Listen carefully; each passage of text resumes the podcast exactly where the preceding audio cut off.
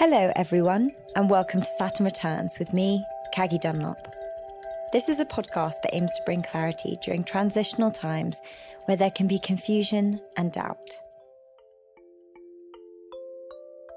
It's about being able to sit for a moment and say, okay, like, how do I feel? What's happening in my body right now?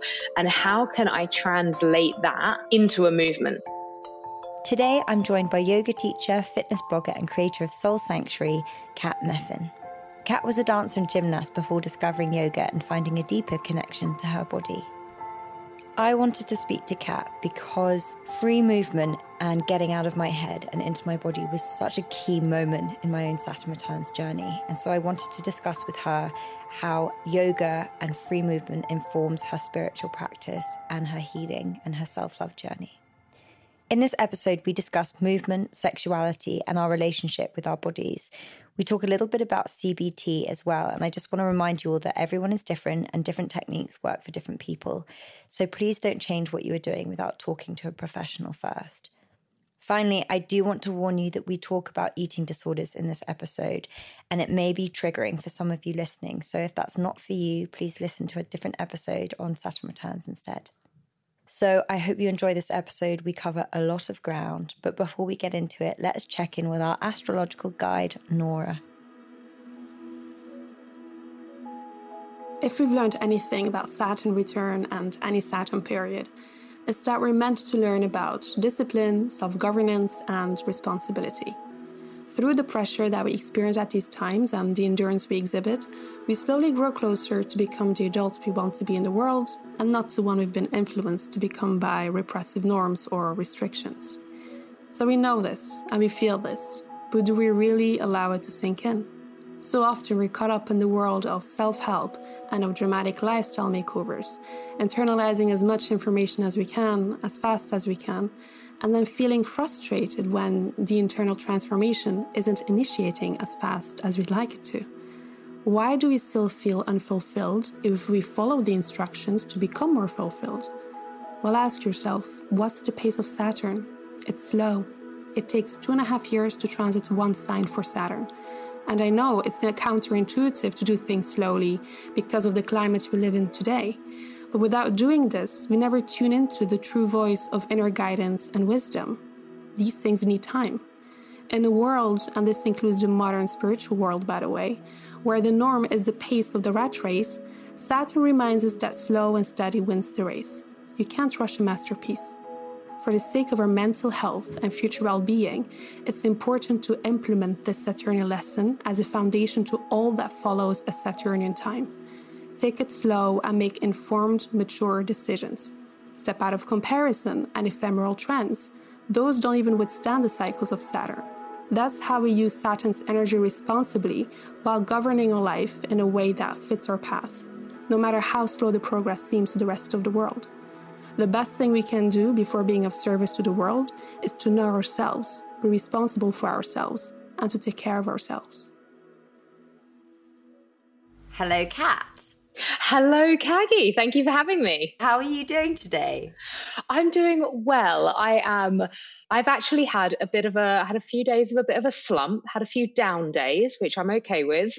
And um, today, I feel good today. I was thinking this morning, I am getting emotionally whiplash by how quickly mm. my moods are changing. It's like gear shifting oh. every day. I feel I feel like I'm having a period every week. Honestly, I'm like I I'm like a yo-yo. I feel you, and I do you know what? And everyone I'm speaking to is is feeling the same. You know what I really wanted to discuss with you is because you know you very much tie in your spiritual life with your with your physical through yoga yeah. through dance through free movement and all this stuff and i that was probably a really key moment for me in I, you know i was totally disconnected from my body i think a lot of mm. people a lot of people are and it was when i went on this retreat and we were told that we were going to do this free movement exercise mm. and thought, oh God, where juicy? yeah, like, this is so humiliating. Get me out of here.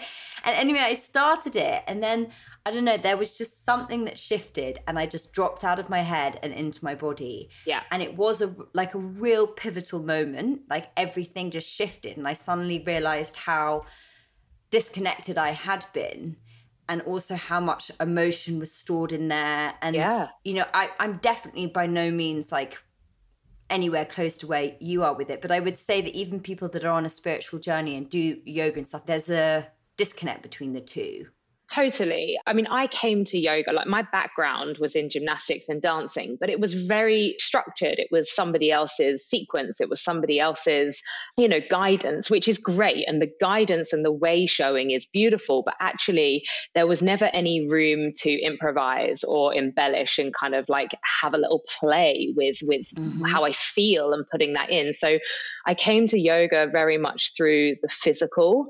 Um, probably about about 11 years ago, I started practicing yoga, and I just thought, oh, this is great. Like, you know, I've got a few injuries. I can't jump up and down, so this is a nice form of like gentle exercise. And then from there, it just started to grow. When I did my yoga teacher training, I just really wanted to grow my own journey. And again, was just thinking from a physical point of view. And then I just I just started, it just started opening these doors for me. I started doing more research, looking into the philosophy, but not only that, looking into myself and, you know, learning just what kind of person I am, like challenging myself. And a lot of teacher trainings, you know, they don't just talk about yoga it's very much you know we look at our patterns we look at you know our how we've been brought up. And and i think that by by coming into this realization of like you know which which patterns have we copied which ones have we rebelled how can we actually change the direction of our own journey? How can we actually look at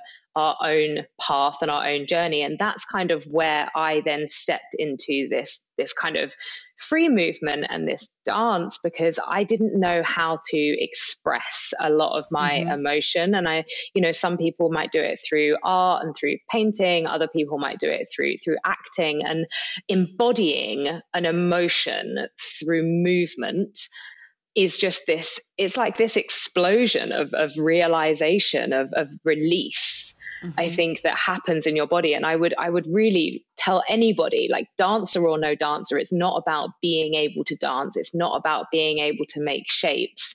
It's about being able to sit for a moment and say, okay, like how do I feel? What's happening in my body right now? And how can I translate that into a movement. So sometimes, like I'm literally walk around the room stomping like an absolute lunatic. I think I, I think I stomp around Hyde Park every day. yeah. I actually said to my, my friend, like, uh, Kirsty Gallagher, who was on the podcast, and she does a lot of stuff around like moon cycles and she yes. and I have become very good friends and we'll just message each other saying fancy a stomp. it is. It's like, you know, sometimes that is like the way to get it out. It doesn't need to be this this kind of graceful, fluid movement. Sometimes it is. If I'm feeling, you know, into like more of my sensual kind of body and there's kind of like my second chakra just kind of needs like a little bit of a release, like this sacral kind of place where we feel into kind of sexuality and sensuality then yes, it might be a little bit more fluid and graceful and expressive. But sometimes I look like I'm, yeah, I've lost the plot. I guess it's that thing, isn't it? When you know, dance like nobody's watching, but it's a yeah. lot easier said than done. It's a bit like when people say, How do I write in a journal? And a lot of people have mm. spoken to me when they've tried to do it, they're like, Oh, I can't help but do it. As if there's a sort of film, you know, that as if I'm in a film and I'm a character that's writing yeah. my story rather than just doing it. And I think it's kind of the same for movement because it feels so foreign. And, you know, if we see people like you doing it and you're a dancer and an athlete and a gymnast, so it's like, well, it's easy for her to do it. She looks magnificent. Yeah. But I look like a sort of four-year-old fumbling around. and I, I mean, I would, I totally agree. And I, you know, and I do say this, you know, at the moment where I'm filming for um, the Soul Sanctuary, which is my like monthly membership, and we're in our month of intuition, and so we're kind of like really exploring like how to embody it, and you know, and I make a point of of not putting on my dancer hat mm-hmm. whilst filming it and kind of doing these like you know very bizarre kind of body pulses which i'm actually if, if we were on video you'd be seeing me doing them right now and it's just trying to allow people to really like just let go and i the the direction that i usually give rather than just say right now move. I just kind of as we move i guide it in a way that's like okay so just move the fingers and just allow your fingers to literally like touch the space around where they are. So they're just kind of like floating through space which is this beautiful kind of like visualization of you know maybe even you kind of like you visualize that you are in space and there's stars around you and you're just tapping them. You're just moving from kind of like star to star. And then you start to add in the arms and the legs. And then I just say, okay, and if you could let go just 5% more than you are right now, what would that look like? How would that feel? And that in itself is a massive achievement.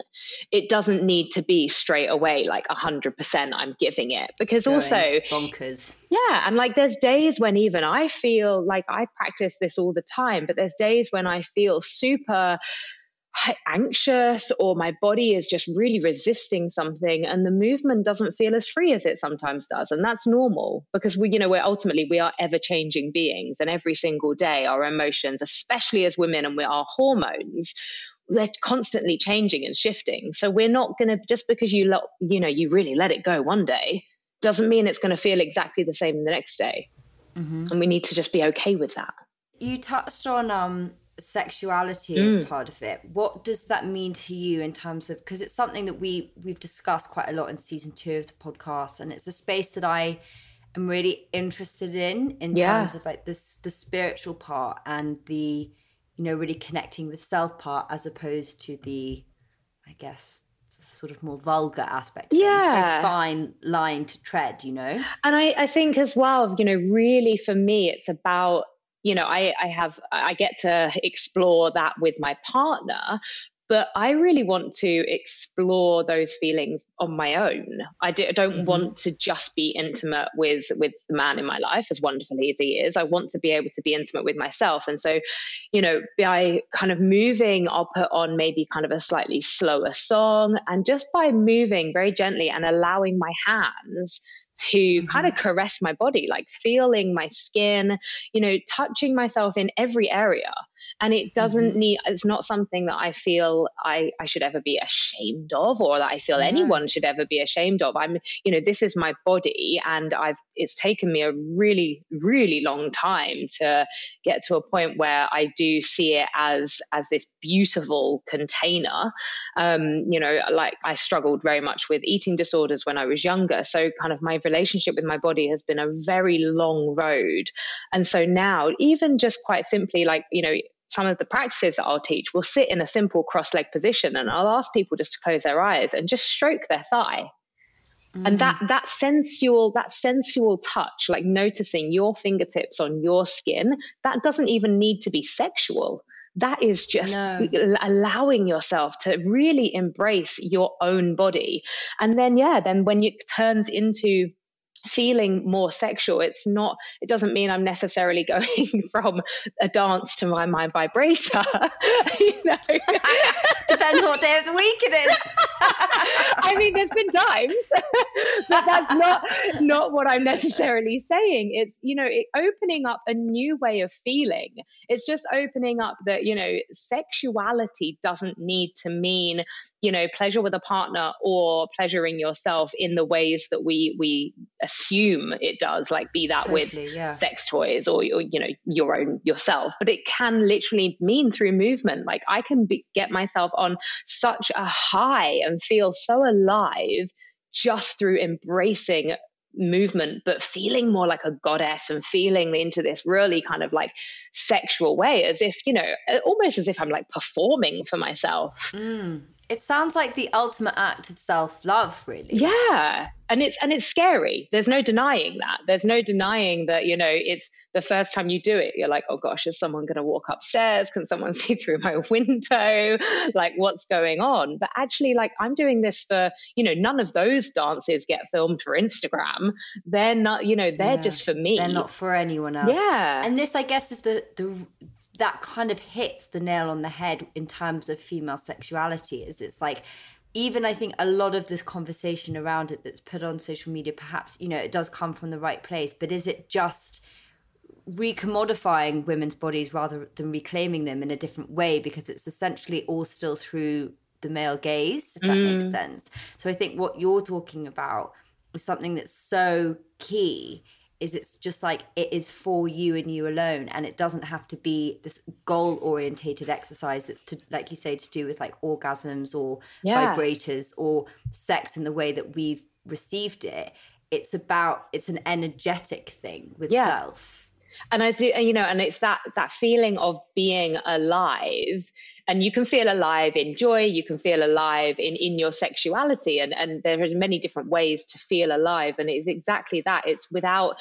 needing without needing a climax without needing to sort of be like oh yeah i did it you know it's mm. it's a mm. completed task it's just about like gifting yourself with the kind of the love and the and, and almost being able to look at yourself with desire you know mm-hmm. like how mm-hmm. special is that and how how rarely do we actually do that well i'd say it's like almost been actively discouraged yeah you know you know desire for a woman always stems from desirability from another mm. partner you know it's like they they feel desire when they feel desired yeah and you th- you know so often how often is it where you know your partner might say oh like you know you look amazing or someone will give you a compliment and suddenly you then look at yourself and you're like oh yeah but why do we yeah. need that initial why do we need that initial comment to make us mm-hmm. realize it and so i guess through through the embodied movement and through kind of just you know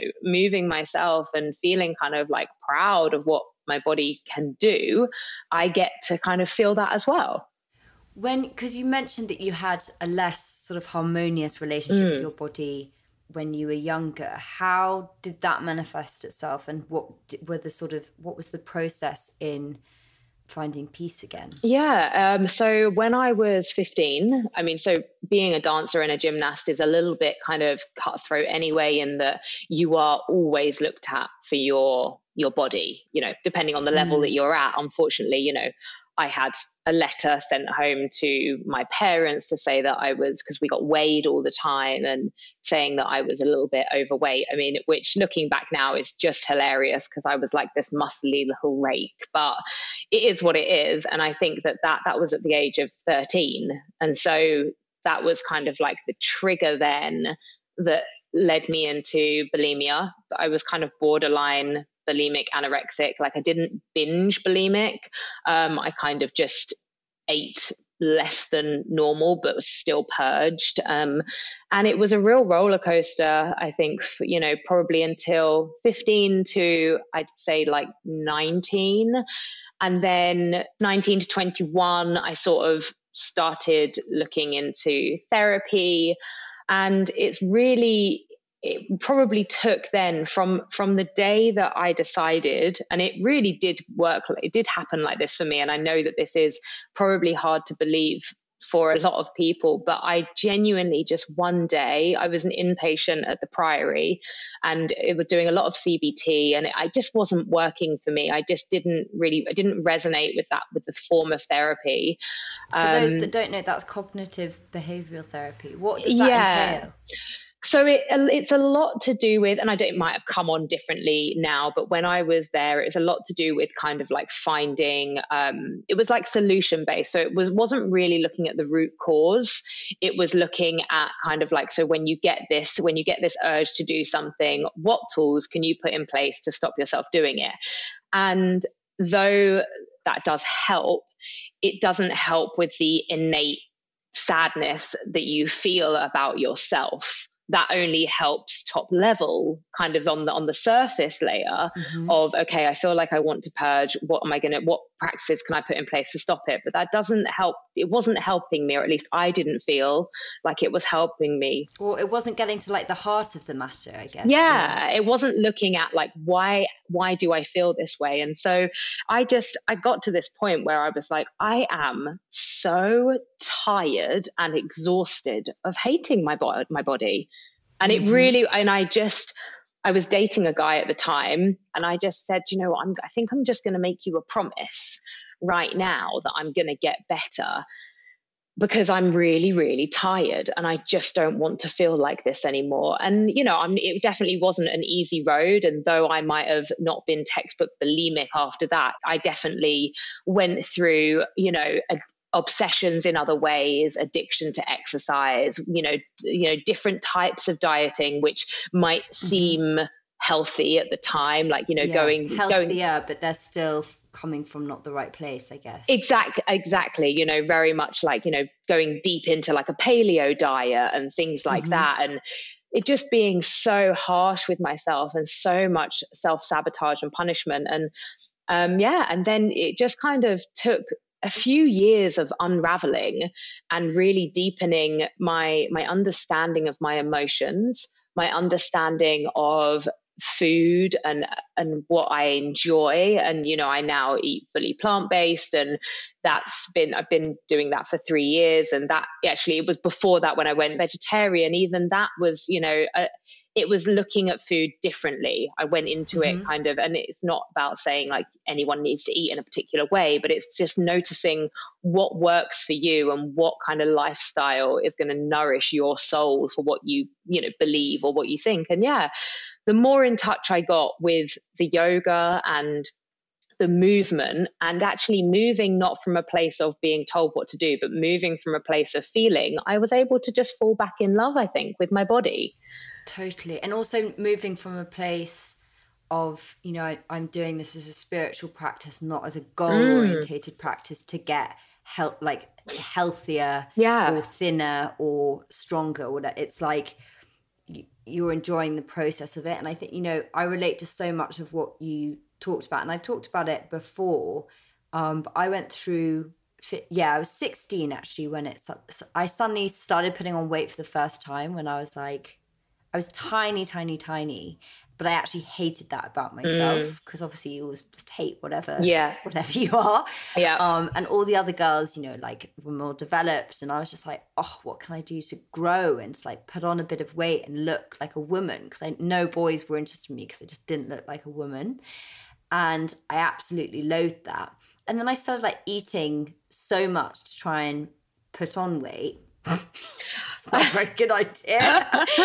but I literally could eat and then like nothing would happen. And then suddenly when I got to, it was actually about 17, I started putting on a bit of weight, but it wasn't in the way that I thought I would. Mm. It wasn't like just to my boobs. It was like anywhere else actually. And I was like, oh, this isn't that fun. But because I'd already kind of like checked out of my intuitive eating mm. um, and into this place of without realizing it as well, associating it with a sense of safety. Like I associated a sense of fullness yes. with a sense of like safety and love. And it was, you know, to do with a whole like array of other things to do with like my parents getting divorced and stuff like that.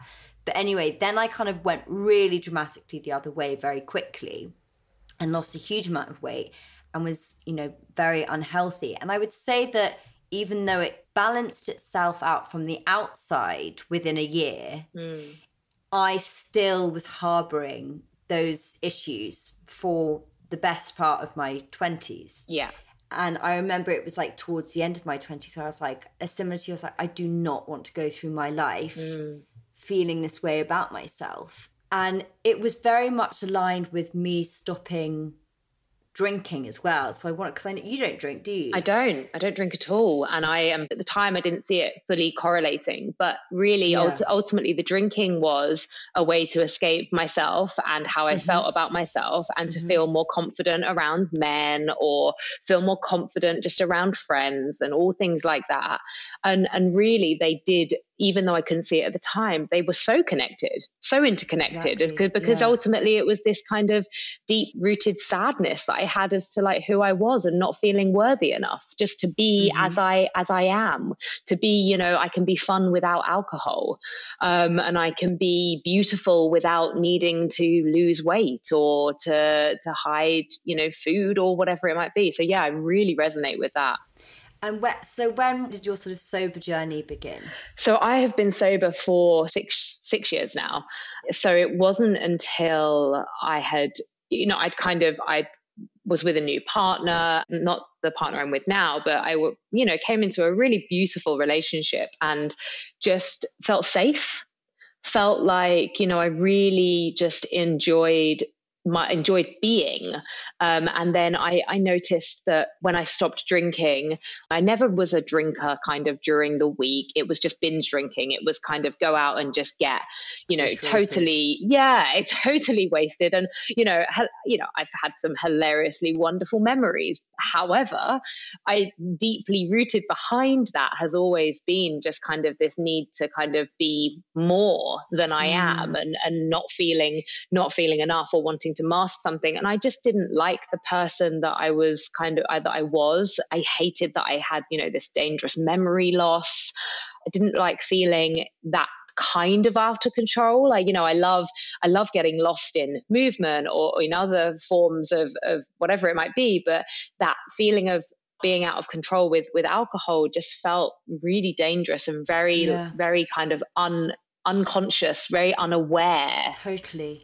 And also I I don't know whether you relate to this, but so much of what you're saying is, is, like exactly what I experience. And when I describe it to people, it's like it it's a spiritual darkness actually mm. that would come over me afterwards because I was opening myself up in a way that was completely out of control.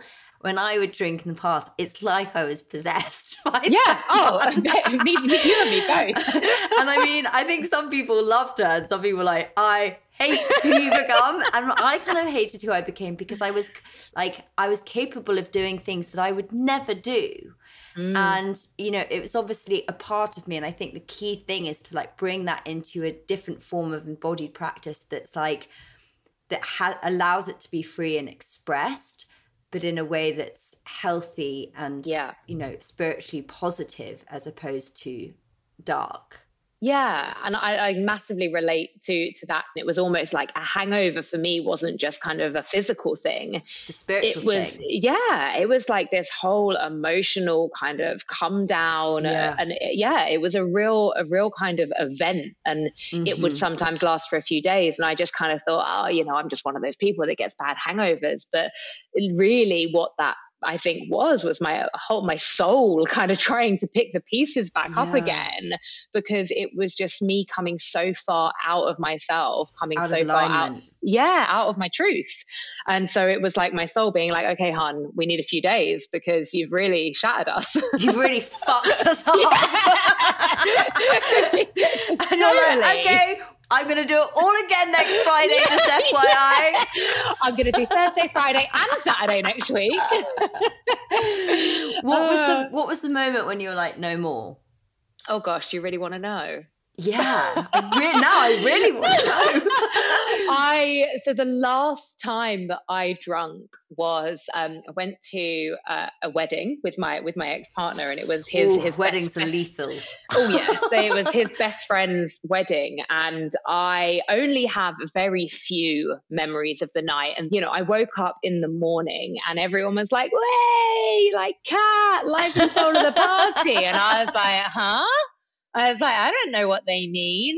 And apparently, I was at the bar and I was trying to show everyone how to do a headstand. But because I was so drunk, well, because I was so drunk, I couldn't do the headstand. So instead, I decided to show people how to do forward rolls. oh my God. and I'm in like the, you know, these beautiful flared trousers and this backless top. I mean, God knows if there was boob going everywhere. And then Probably. the visualization. yeah, exactly and you know, and then the the only thing I remember is getting the bride a drink, and it was a glass of red wine, and very, very fiercely running over to her with this glass of red wine. And I don't think it actually went on her dress, but it was like it was like a film. It was like you don't give the bride red wine when she's wearing a white or dress. Or at her with it. Yes, exactly. in this like extremely aggressive manner. And I just and I and it was like this kind of feeling in the morning where everyone else knew what I had done and I didn't. And I just felt really shame. Yeah, I, and I yeah. just felt really uncomfortable. And I just was like, it just wasn't me. I'd come on yeah. so far with my other practices, and it just yeah. felt very disjointed from totally. this other this this person I felt I was. Yeah, yeah, yeah and so that was the last time i just i just was like i don't i don't want to do it anymore and actually do you know what and i say this to a lot of people I honestly believe that not drinking at all is easier than just drinking a little bit yeah. because there's so much peer. I found that when I, I don't know about how you may you came to it, but when I sort of said, "Oh, I'm only going to drink kind of on special occasions," that yeah. was worse because a I'd go like in hard. mental. yeah, I'd go like for it massively, but also, but then people would be like, "Oh, but you you say you're not drinking tonight, but you drunk at her birthday. I know. And then it's like they they get like personally offended by it. It's like you're not showing yeah. up for them, but you oh, show up for that person. Yeah. It was like the fun police came out and it was like, oh well, you clearly don't want to have as much fun at my birthday. Yeah. And that just kind of really and, and it those those comments really hit me and I was like, wow. That this is the society we're in where people are genuinely comparing me based on how much I want to drink but also this sort of subliminal messages you're not present if you're not drinking yeah and how and how mad is that? And you're like, trust me, I'm not present when I am. like, yeah, and and and that's and that's uh, you know makes me actually quite quite kind of sad in itself is that that is what we what so many people believe and it's like wow if only you could know how how much more you could show up for someone and how much more present you could be if you didn't have you know, two bottles of wine to yourself. Absolutely. I mean, I really get it. I really get it. And I think what you're saying that it's easier not to was also like a journey for me that you know took a lot of tr- tr- a lot of trying to find a solution that didn't yeah. mean that I didn't drink completely.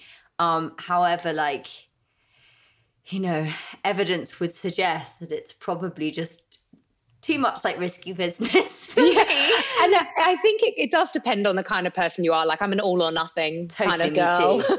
I like literally before in the past when people are like balance, I'm like, what? I don't understand what that means. What is you know no. going by heart? I was very, you know, my mum always said to me, you need to know when your limit is. And I'm like, yeah, but then I'm pissed by that point and I've got no idea when my limit is. And I think it's in another bottle of wine's time. well, I think for me, it's like I, I will get to that point, but it's actually very, would be very, very early on if I was honest. Yes. But I then, there's something that does occasionally switch in me. And I've always described it as Russian roulette because I never quite know when that moment is. But when it comes, it's, it's too late. Yes. And it's like this, depending on what state I'm in in myself, I see it as a ticket to sort of dive into oblivion. And quite often I'm like, I can't, let's do it, you know? because I just kind of disregard. I want to disregard life, yeah. to be completely yeah. honest. I want to just like completely abandon everything and escape. But of course, I have to like wake up and deal with the con. I get this thing. Do you ever get this thing, which I call a phantom hangover? My friend gets it as well because he he stopped drinking, and it's like I have a dream that I go completely bonkers and I wake up and I've honestly got like a dry mouth and like my eyes won't open and I'm like, oh my God. And it takes me about five minutes to realize none of it happened. Uh, no, or is that just me? I don't have that much fun in my dreams, apparently. it's not fun. I'm telling you, it's not fun. I think it's my subconscious just giving me a, the odd reminder that it's still not a good idea. Yeah, I, I mean, like I feel, I mean, my dreams are sadly because I watch way too many murder mysteries and thrillers and things about, oh, you know. Me too. I'm my dreams are normally like I'm waking up and I think I've been murdered or something. I mean, I wish I was out partying. no, the, I I love those shows as well, but they don't affect me in any way, which is often I find quite weird because some people like get really affected, and I'm just like, I don't know, the sort of weirder and well, I messed up. I better. have to watch them at least an hour before the the bed wind down. I I can't watch them like and and kind of almost then just fall asleep. But um, I currently just finished Bridgerton, and that was the best form of escapism. Re- I think it was really necessary right now. That's what we need, just light-hearted yeah. escapism. I think that's the thing. I think when you're on this, you're when you're kind of on this journey, it's very easy to sort of think that you're almost like not allowed to still want to watch Netflix and lay in bed for a couple of hours. I think mm-hmm. that sometimes I even even I still is like, you know, as a as a teacher, like I think, oh, I should really be kind of putting all my practices into place and i'm like well they have their time and that you know i'm very well accustomed to my practices but sometimes there's absolutely nothing wrong with literally just having a bit of a duvet duvet day with some netflix and a film Absolutely, especially right now. It's just like yeah, gets you through.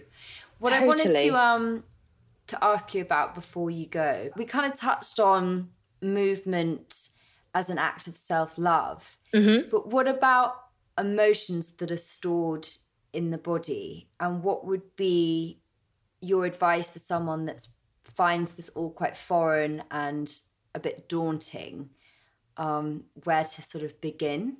So I think for me, the kind of best advice that I could give is to not overthink it because I think that it is very easy to to kind of maybe hear me say things like, "Oh, I want to feel into my second chakra, and I'm going to like dance through my Svadhisthana and all of this stuff." But ultimately, that's purely because that's where I've done my my training. That's that's yeah. just my way of tapping into it. And I think that if I could give really any advice, it would be just put on a song that you really like and just dance around the house. And that's just, you know, somewhere to start. Like, you know, you can start to embody your emotions when you feel a bit more comfortable with letting go but when when you're just kind of starting out and this is when you know when I'm on my retreats we do free movement and free dance every morning and the first day the playlist is always songs that people will know. It's kind of those kind of crowd pleaser songs because i don't you know what i what i want is for people just to get get comfortable with just dancing just letting go you know doing some dad dance moves having a little bit of a giggle. And i think that really that's a good place to start. But one thing i would say is try to be aware of and almost maybe write it down if you if you're somebody that journals like how you felt before and then how you feel after mm. and then mm. you can start to become more and more aware of a how the practice is is helping you but b just noticing your emotions like saying like actually like i feel a little bit sad or i feel a little bit anxious and being able to write that down or say it out loud or admit that to yourself and being okay with it. And not over identifying with it. Yeah and also just kind of you know knowing that your emotions aren't something that need to be fixed. Every emotion is valid but the only way that we can really, really accept that every emotion is valid is if we get more intimate with the emotion and we get to mm-hmm. know it a bit more and then we're able to channel it. So that's why the movement and doing it in this kind of slightly more, I guess, more mainstream way of just having like almost like a silent disco in your in your house, put your headphones on, have a dance around. It's quite a nice way to get familiar with just a feeling before, a feeling after, and just notice your body. Like, notice what feels good. Like, does kind of shimmying your shoulders feel good? Is that where maybe you're holding up a little bit of tension in your chest? Maybe it's like opening your chest because it feels like it's stuck. Maybe you notice yourself kind of going down into some lunges. you know, is there kind of, and but noticing all these things bit by bit, and it won't happen straight away. But, you know, I'm able to now notice what part of me, like where the tension feels stuck. And uh, one other thing I'd love to add is to use your breath as a way mm. of noticing. So before you do the practice, I always kind of just sit and I just breathe normally. No, no kind of judgment on like what's happening in my breath, not making any changes. So not doing any pranayama or any breath technique. But I'm able to just say, okay, is my breath, is it fast? Is it shallow? is it slow is it is it deep into my belly like where and notice if there's tension like today because I've kind of had like a few off days and I know that I've got lots to do today, I can feel that there's like this ever so slight bit of tension in my chest. Mm-hmm. And I know that it's an anxious energy because I kind of think, oh, I've got to I've got to do these things. But I'm so aware of it. And so I, I know that I can I can probably just move it out or I can sit with it and just be like okay cool you're here. And that's okay. Mm, I think awareness is is key. Is key. So key. And like we can only become more aware by by really repetition and and by constantly just checking in with ourselves well, Cat, thank you so, so much for having this conversation with me. It really, honestly, lifted my spirits quite a lot. I definitely Same. needed it today. So thank you for joining us.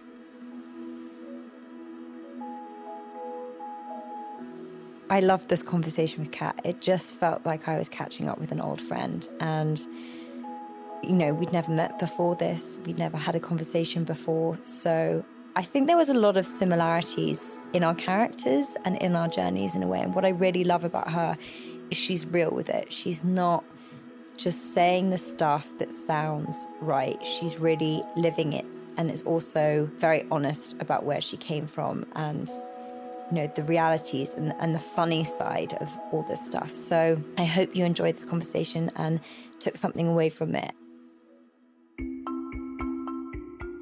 You can find Cat on Instagram at catmeffan or her website catmeffan.com. And you can follow our astrological guide Nora on Instagram at Stars Incline and contact her if you would like a reading. And you can follow me at Caggie's World. If you enjoyed this episode, I would love it if you could follow the show and leave a review on Apple Podcasts or just share it with a friend. Saturn Returns is a Feast Collective production. The producer is Hannah Varrell and the executive producer is Kate Taylor. Thank you so much for listening, and remember, you are not alone. Goodbye.